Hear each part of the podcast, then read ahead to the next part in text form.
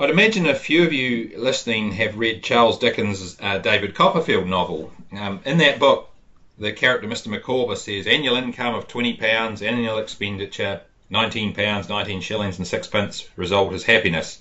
Annual expenditure £20 and sixpence, result misery. So that's a bit of a, an unusual introduction. We're not talking financial budgets today. We're going to be talking about feed budgets, dealing with feed deficits because of drought or flood or um, the issue we may have for a few of you at the moment with the shortage of processing. But the principle is the same. It's why I was reminded of it that if your daily feed demand is 10 kilograms of dry matter less than supply, all good. But if daily demand is more than feed supply, then trouble lies ahead. So, hi everyone, welcome to the latest edition of Beef and Lamb New Zealand's Seen and Heard podcast.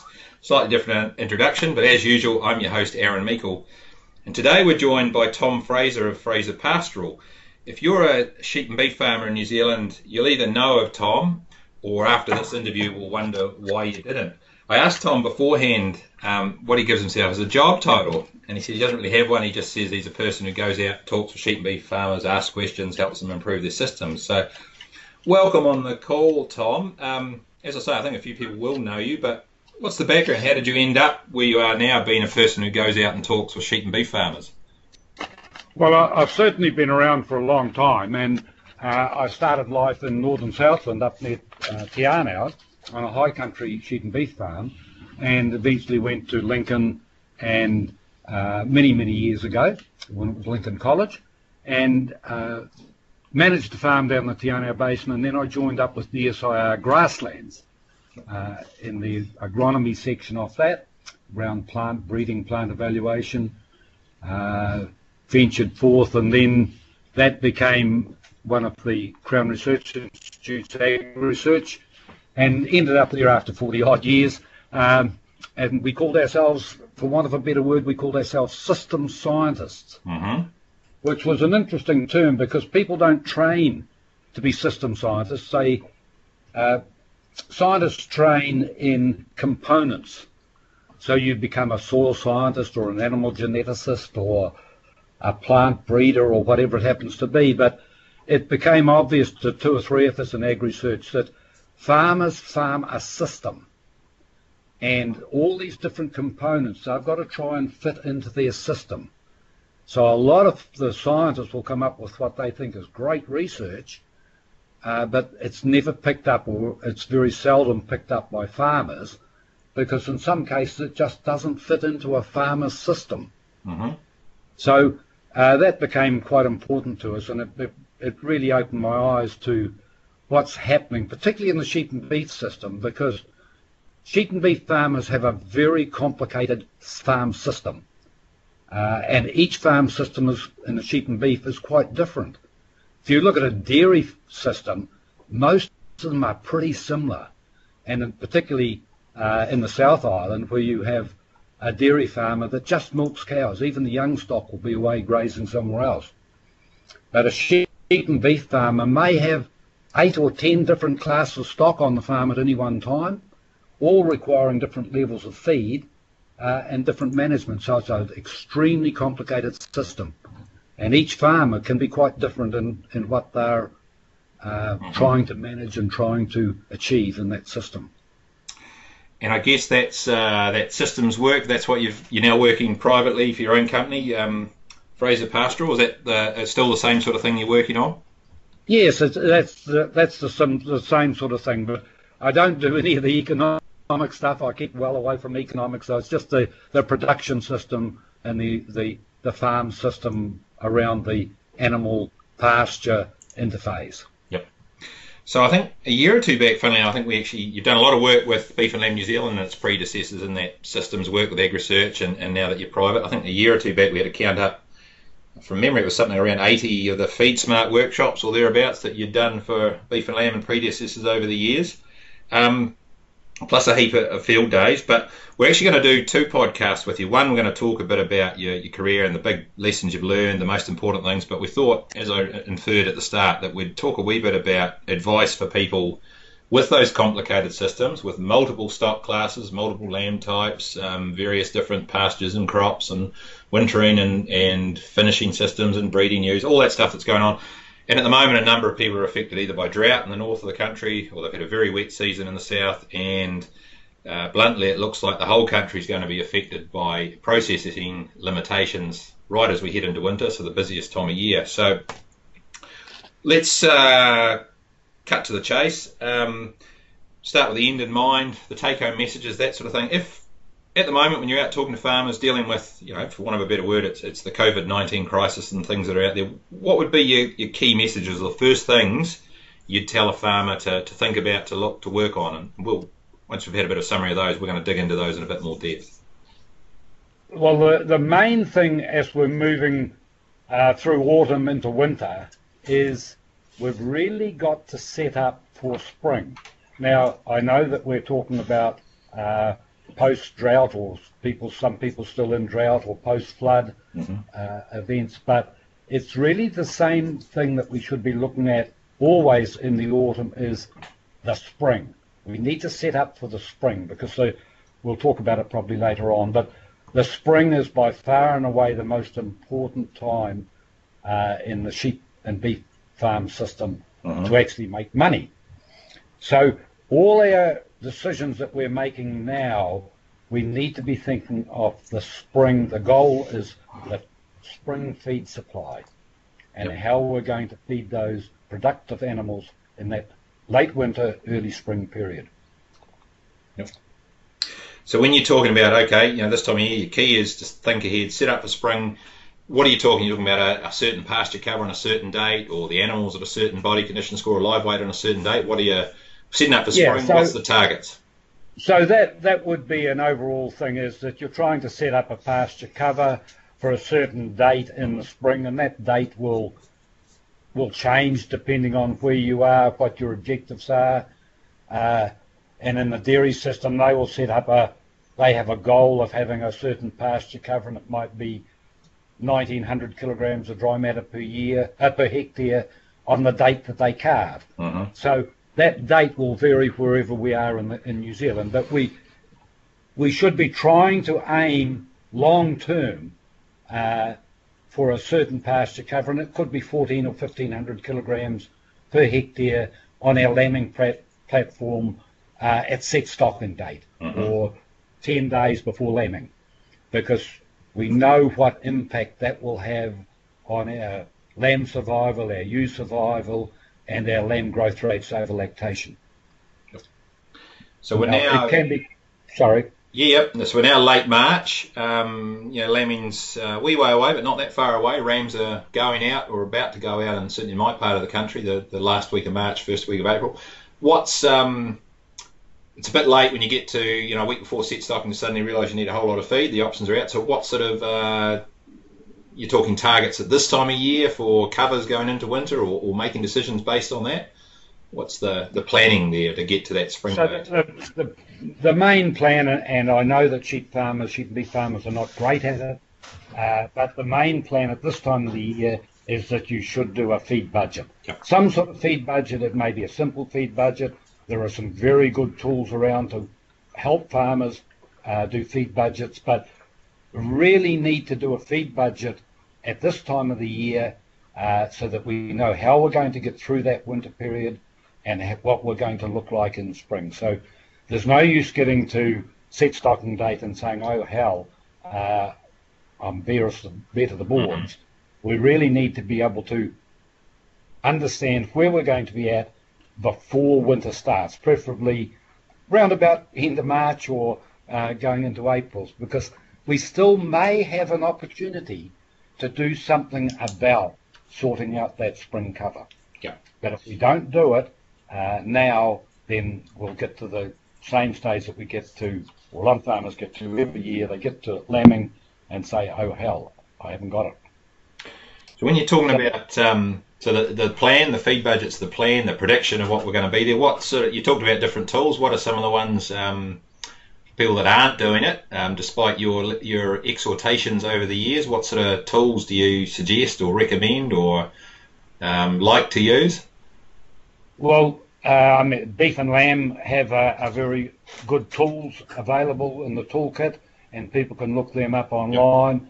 Yep. Uh, most consultants will have it may be just a simple Excel spreadsheet, mm-hmm. uh, for a start off, just where you put in the kilograms of dry matter and the number of stock, etc., and it will spit it out. But there are, you don't need, a farmer doesn't need to generate their own feed budget uh, tool.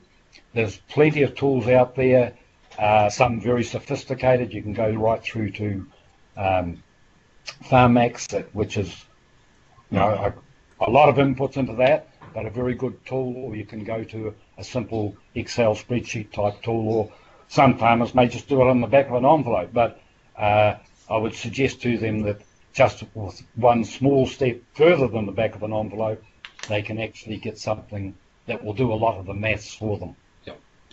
So how? I mean, there's a lot of moving parts in that in terms of stock numbers, demand, what your pastures may or may not grow, your crop yields, and that sort of thing. It's your experience that um, even the basic tools are going to give you an accurate enough answer? They, any feed, there's two things about feed budget. The first thing is that as soon as you mention feed budget to a farmer, they, they immediately think that you've got to do a feed budget for a whole year for the whole farm. Mm-hmm. Uh, and you don't. You can do a feed budget for one paddock for one day for one class of stock. So, or any multiplication of that. So whatever you're looking for, and it may well be that it's at this stage, excuse me, at this stage you're just looking for a, a feed budget for that uh, to get the stock through the winter to set up for that area of the farm that you're going to lamb onto yep. uh, in September, October, whatever it happens to be. Mm-hmm. So um, if whether you're doing it for the, the lambing platform, part of the farm, the, the whole farm for winter, whatever you plan to do, what's the the first step? Um, getting out there and measuring covers, or what would you start with? Yeah, so just on on the feed budget, doing a feed budget at this time of the year, if you've never done a feed budget before, this is the most important, as I said, most important time to do a feed budget, but it's also the easiest time to do a feed budget. Mm-hmm. You'll never come across an easier time to do a feed budget than late autumn because one of the things that you do have to put in the feed budget is what is your pasture going to grow at over the time of your feed budget. So if we look at a, hundred days, May, June, July, or and just talking about say Canterbury, and those dates will be slightly different in another area, but a feed budget for 100 days over that winter period, your pasture growth rate will not vary from year to year or very, very little. Some people will say their pasture doesn't grow at all over winter, or it might grow at five kilograms a day or 10 kilograms a day. But whatever figure you pick there, you're not going to be very far out. But if I was asked to ask a farmer uh, in North Canterbury, what is your pasture going to grow at in December, January next year? The answers could be anything from zero to 100. Yeah. So your error uh, can be huge and that that is pretty much the same right throughout the country. So over this winter, late autumn, winter, early spring period, uh, one of the main things that you need to put into a feed budget is your pasture growth, and so you're going to be reasonably accurate with that figure. Obviously, another one of the other criteria you need to put in is what are the pasture covers. So it's pretty hard to estimate pasture cover on a steep hill block, but on your easier country and perhaps on your lambing country, uh, it's not quite as difficult. And again, there are tools out there to assist. It's measuring pasture quantity is not an exact science. What we're trying to do is get a reasonable estimate. So don't get too hung up about whether it's 1350 or 1380 kilograms of dry matter per, uh, per hectare. What we're looking at, is it round about 13 or is it round about 16 or is it only 1100 kilograms of dry matter? And the pasture sward sticks that are out there, well, some people will say, oh, they're not accurate enough. They will give a very, very good indication, a very good guide of round about what that average pasture cover is on particular blocks. Yeah. Yeah, so a key point there, you're not talking about people going out and doing um, quadrats and cutting and drying and weighing and that sort of thing to get it, where um, I guess the you see, you know, not enough people are doing them, and part of that because it, if it's too tricky, it won't get done. So simple methods might not be as accurate, but they at least get done. They they yeah. they might not be as accurate, but in some cases, they may even be more accurate because what you can do with a sward stick is you can take many, many samples in a very short space of time. And if you're going to go out with a quadrant and cut and weigh and dry and wash and all that sort of thing, you're going to take very few samples. Uh, and you're only going to take samples of a particular areas, whereas with a sward stick it means that you can go and sample over large areas and take multiples of samples as you walk across or drive across a paddock. So we'll put uh, on when we publish the podcast, there'll be the description, the blurb. We'll put in there some of the links to some of the things that Beef and Lamb have got that Tom's mentioned, um, and certainly where you can get hold of one of the sward sticks if you haven't already. Um, unfortunately, right at the moment that we're recording this, I hope you do have one because um, sending things out has actually been shut right down at the moment. So um, if you haven't got one, we can't send you one. But the the standard it's based on, largely on a ruler anyway, isn't it, Tom? I think so. Yes, it is. It's based on a ruler. A ruler will do the job if need be. You can just convert that height in centimetres to, to kilograms of dry matter per hectare. What about, I guess the other one certainly is the further south we go in the country, but more and more perhaps in the North Island. Winter crops are a key part of that winter. Uh, certainly in areas where they're you know 100, 120 days of not growing a lot, where it's easy to forecast pasture growth. Um, what about measuring those to get a, a reasonable handle on yield of crops, though, Tom? So uh, the other parts of measuring your feed supply in a feed budget is uh, winter crops and also supplementary uh, silage and hay, yep. etc. So again, doing one at this time of the year, your winter crop has, you know, whether it's going to be any good or not, or whether it's weedy or been a failure. Uh, so you've got a pretty good idea of whether your crop is really good, just average or pretty poor. And most farmers will know, been to some uh, area, some field day or something where people have talked about a, a, a crop yield of 12 tonne or 8 tonne or whatever it happens to be. So you may have some sort of an idea.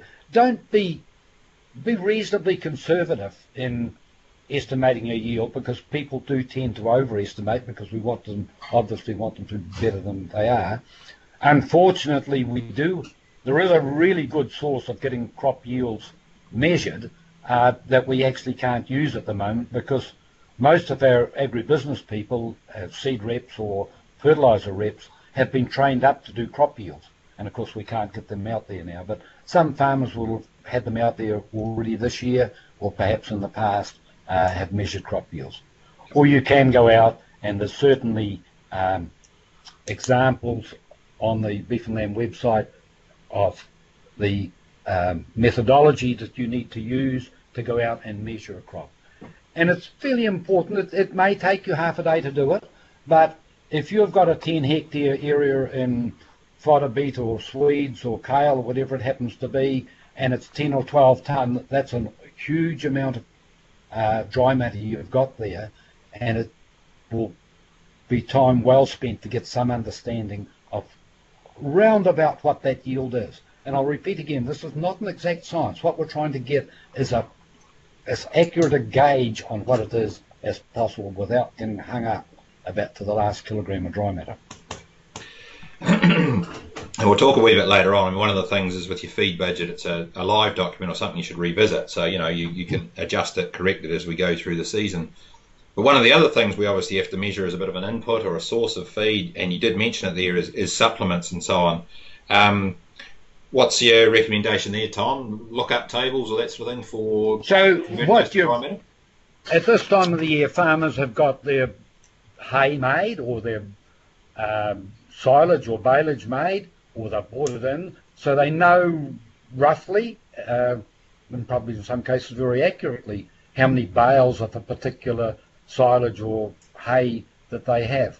If you've made it yourself, uh, then you know whether it's a reasonable quality or ordinary quality, uh, so you can make some adjustments for that as far as your hay goes, it's you know you're talking about a good 90% dry matter. So if you've got a conventional bale that's 25 kilograms, it's around about 23, 24 kilograms of dry, 22, 23 kilograms of dry matter there. In your big bales, again, they will vary. But if you've made them, the contractor will probably be able to tell you uh, what sort of weight they are, and And a lot of contractors now will be able to tell you what the dry matter percentage of your so- baleage uh, has been when it's gone in. All right. So that's talking about the supply side, the grass you've got, what's going to grow, your crops, your supplements, that sort of thing. Then it comes to the other side of the equation is what's there and what's going to be eating it. So um, how do you go about, uh, what's your recommendation or suggestion to farmers that want to go about getting a, a, bit of a tally up of how much feed they're going to need to feed the mouths they've got on? So again, uh, you need to know the numbers. Mm-hmm. And it's, it may be surprising that, that some farmers don't actually have really good handle on their numbers. But uh, I'm taking it that farmers that will have a good handle on their numbers. So you probably then you need to know what sort of weight those animals are. Again, roundabout, are they 62, 65, 70 kilogram ewes? Uh, so we work out a stock unit is based on round about a 55, 58 kilogram ewe, and we call, call that one stock unit. So if we've, and we, again, you've got lookup tables that how much energy or how many kilograms of dry matter at an average ME quality uh, that animal would require for maintenance per day. So if you've got 70 kilogram ewes, they may go through at 1.2, 1.3 uh, stock units per animal. And it would be the same for your hoggets and your um, your cattle and your calves, heifers, etc.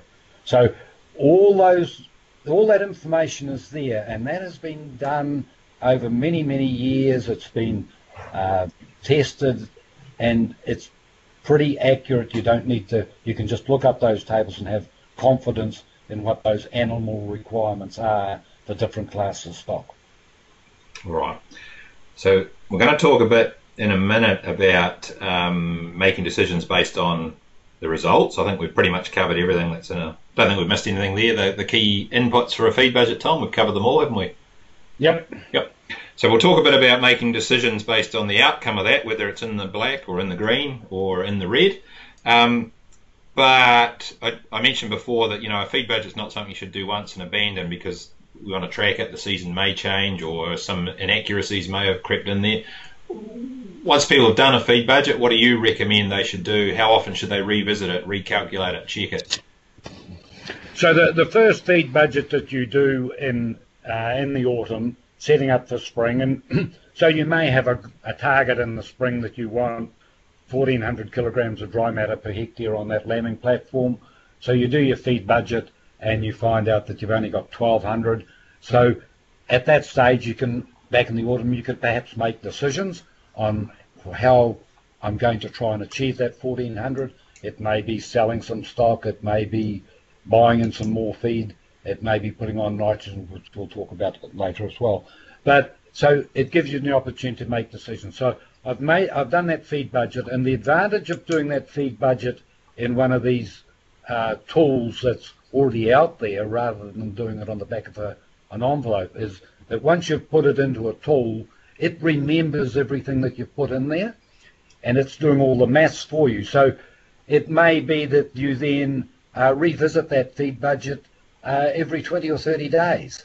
Uh, and then you need, just need to change a few parameters that, that may have happened. It, it may be that uh, you've gone onto your crop and it's become extremely wet.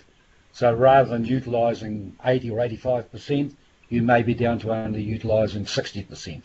Uh, and that's obviously going to make a big difference.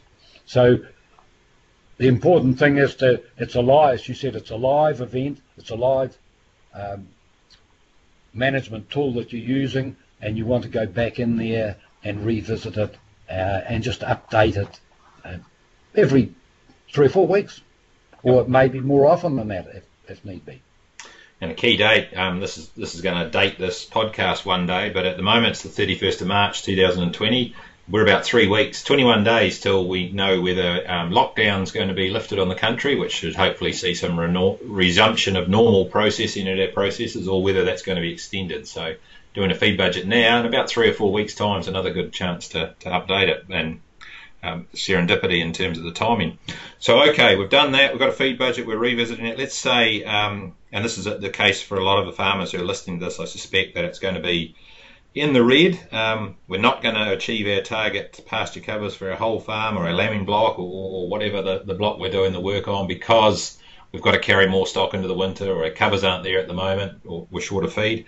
Um, there's no perfect answer. You know, we can't give everybody the solutions, but if, again, what's the process you'd work through or you'd suggest to farmers to work through if they come to that and they say they are short of X amount of dry matter per hectare or across the whole farm? What's the decision making process you'd recommend, Tom?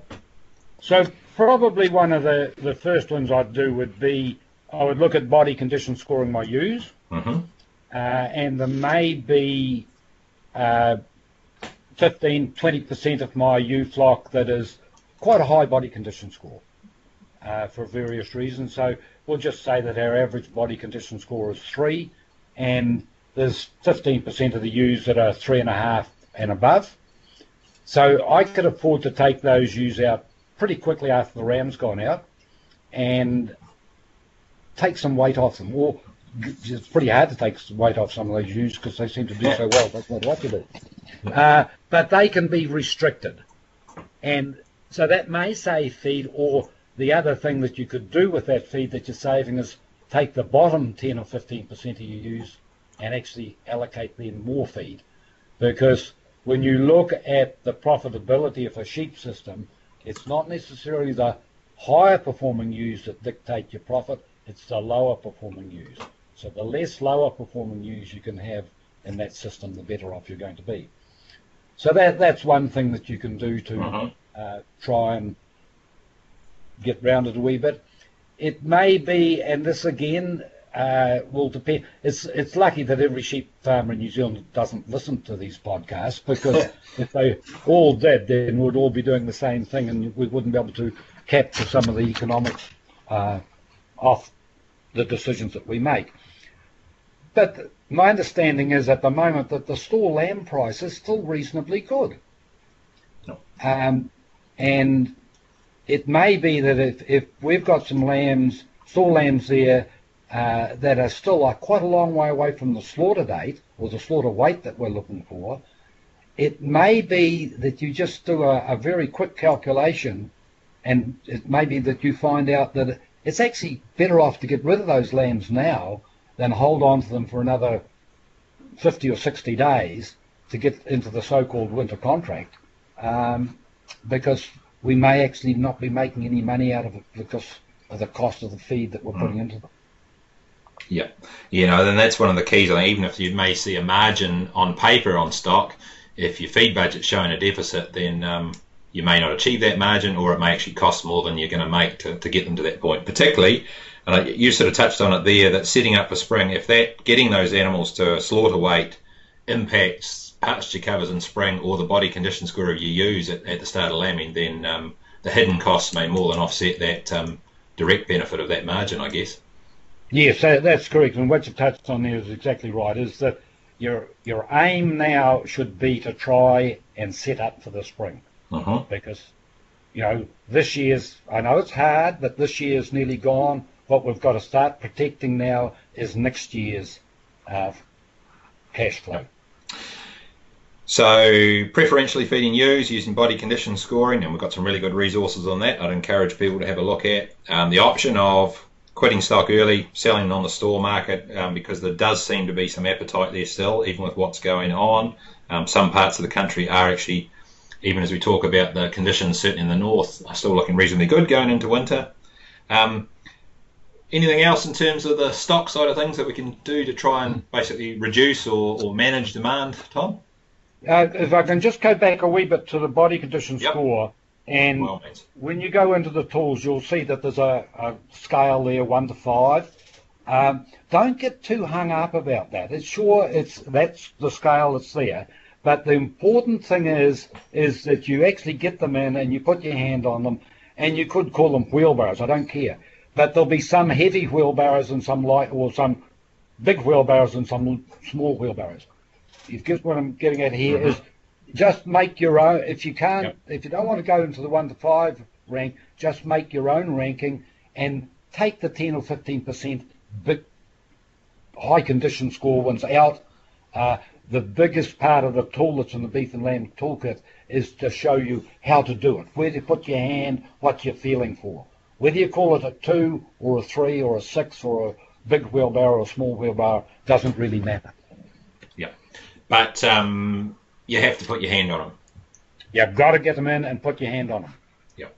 Yes. No, definitely right. Uh, It doesn't really matter what you call them, whether your four is exactly the same as your neighbour's four, or the guy up the road's four, or Tom's four, or my four. The key thing is your um, farmers know, you know, which ones are your lighter use and which one are your heavy use, and and um, but it, it, it does need your hand on, and as soon as you put your hand on them, you'll feel that. Um, So then, apart from getting rid of non-performing stock, and you may have some of them, how you get rid of them, I'm not quite sure at the moment, but Mhm. uh, you've got to take them out and perhaps, you know, whatever. But uh, the other big thing at the moment to try and balance up your feed supply and demand is nitrogen. Yep. So we're still early enough. Uh, the soil temperatures are still okay, and I've looked at some of the long-term weather predictions for April, and it looks as though we're reasonably mild. So I was looking, for example, at uh, Dunedin just now in the next 10 days. I don't think there's a night that goes under 12 degrees in the next 10 days in Otago or in, in Dunedin, around Dunedin. So that's meaning that we're still going to get a reasonably good response to nitrogen. And there's two, I'm not talking here about putting on massive, massive kilograms per hectare of N.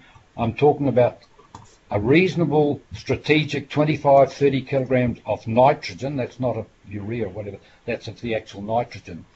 Uh, and you will get a, a reasonably good response to that. It may be 10 kilograms of pasture per kilogram of N. It may be 8.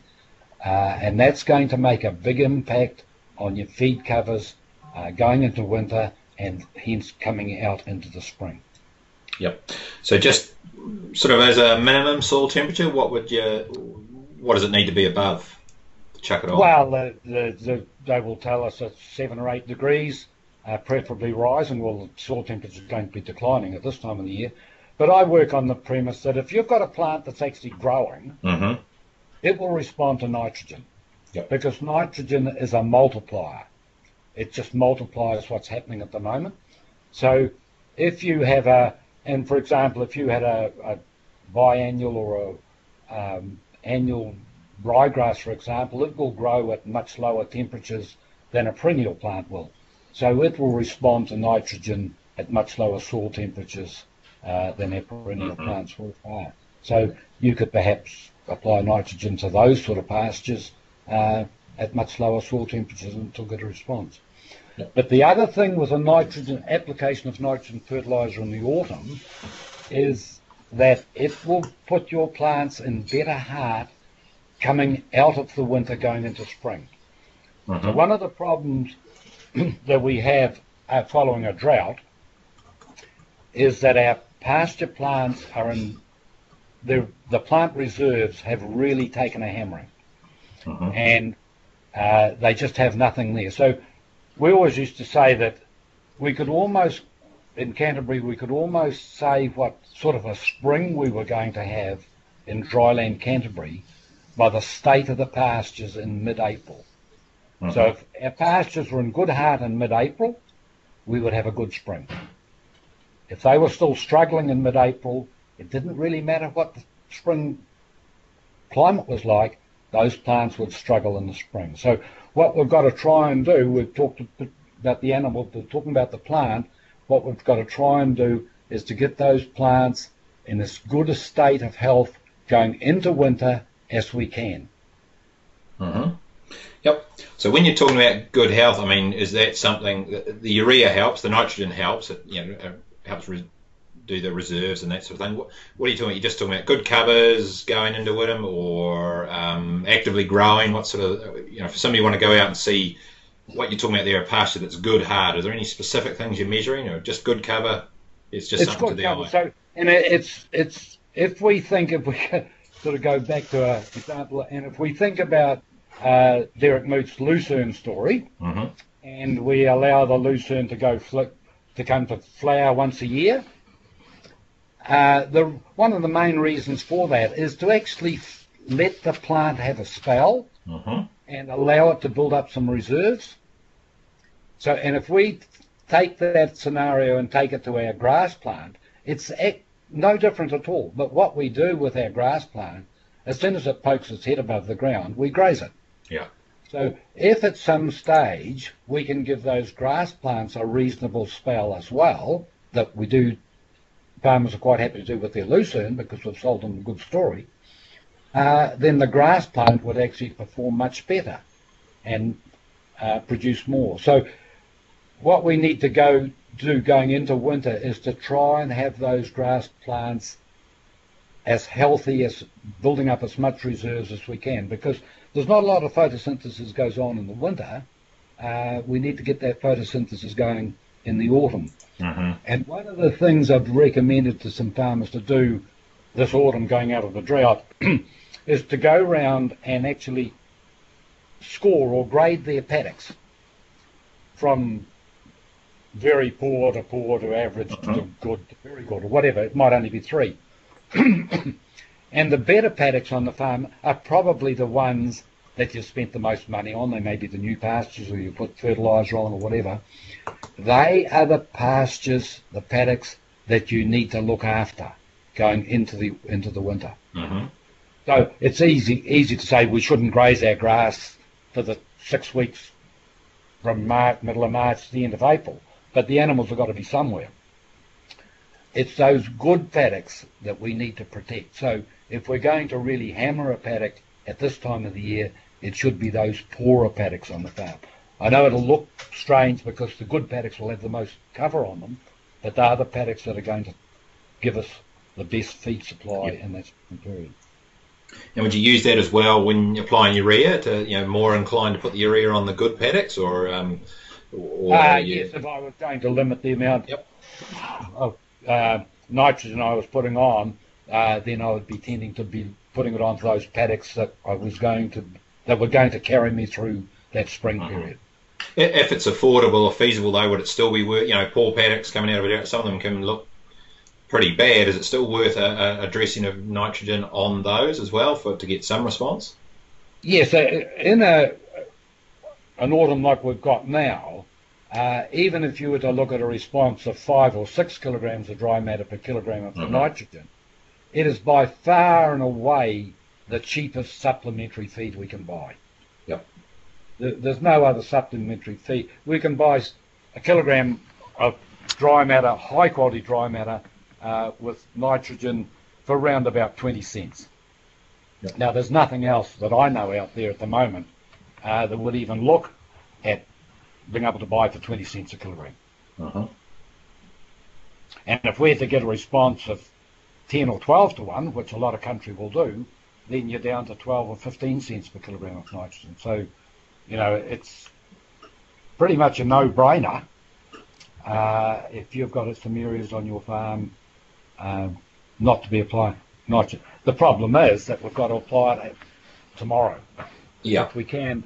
But, I mean, in the next two or three weeks, it's going to be okay. But but the sooner the better, I guess. You know, give it the that length of time. And the other thing to learn from this is, unfortunately, uh, hope the um, the virus thing doesn't come around again too soon. But uh, we will get droughts. We will get floods.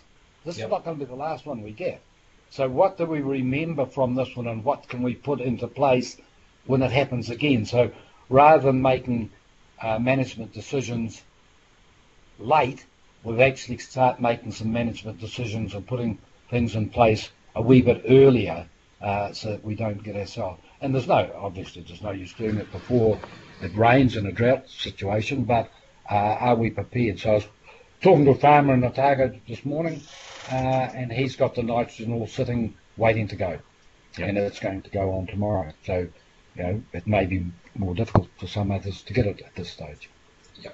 And I mean that's that's a good point. You know, this isn't the first drought we've had in the country; they keep coming. But also, every single drought ends at some stage. Um, some are longer Yeah. and harder than others. But um, so that, that's probably a good your last point to wrap up, you've talked about going into the winter at the end of, hopefully the tail end of a drought, uh, looking at pastures, maybe just having a poor average good scale or, or more steps, but at least three. Coming out the other side in, in spring, we've talked about doing a feed budget to try and protect the, the breeding flock, especially maintain that productivity into next season, minimise the impact of the drought. What's uh, the spring actions or, or to get our pastures back up? We are going to have some pastures that will have been impacted, presumably by the drought, certainly if it's long enough. What's the ideas to get them back up and running as quickly as we can? So in, in that in that early part of spring, just to grow, be able to grow as much pasture as we can, uh, we can take a lesson from dairy farmers is that, uh, and we may not be able to do it as well as they can, but grass grows grass. So the more that you can go into a rotational graze system, uh, the more grass you're going to grow. Mm-hmm. Now, we know that under, over lambing time, it's pretty difficult to do that, but if we can get into a rotational graze system, if we're still short of feed, then that will help us uh, our quantity uh, be greater. Mm-hmm. The other thing to remember that in the late winter, early spring, pasture quality is not a problem. Yep. Pasture quality looks after itself in that late winter, early spring period. So all our management decisions in that late winter, early spring should be looking at how can we grow the most quantity of grass. Don't worry about quality, quality will be fine. So what management decisions can we put in place to grow the maximum amount of pasture as possible over that September, October, uh, mid-November period. Awesome. All right, look, um, I thought this one, talking about short-term actions, might be a wee bit shorter, but we've got into a fair whack of material there. We talked about feed budgets, putting it together, how to do it, how to monitor it, how to make decisions based on that, and what some of the opportunities are. Are there anything you wanted to talk about in this bit about managing the sort of the short-term feed shortage issues that we haven't covered, Tom? No, I don't think so, Aaron. Um... We've covered a fair bit. We are going to record another podcast after this, talking more generally about sort of strategic planning and management of sheep and beef farms. So something might come up there. Tom's mentioned a couple of times, you know, the various resources. We'll link to those on the Beef and Lamb website, and there's certainly others around. But I'll link to the Beef and Lamb New Zealand ones where it's got a lot of other tips and tricks. They don't always all work, and they may not apply to your situation. But um, there are certainly ideas out there. There's very rarely, if ever, in farming that it's an absolute blank brick wall and there's no options at all. So the main thing is about um, doing your planning and making those decisions early. So unless there's anything that's occurred to you while I was doing that wee wrap up, Tom, no, that's fine. All right, we might call it to a close here on this podcast, and um, thank Tom very much for his time. If you don't listen to the other podcast with him, then I'm sure this one has been of a lot of value to you. But we are going to record another one, and it'll be up in about a week or so, um, talking more about um, Tom's general observations and recommendations for sheep and beef farmers. So, Tom Fraser, Fraser Pastoral, thanks very much for your time on this call, and we'll talk again to you soon. Thanks, Aaron. Cheers.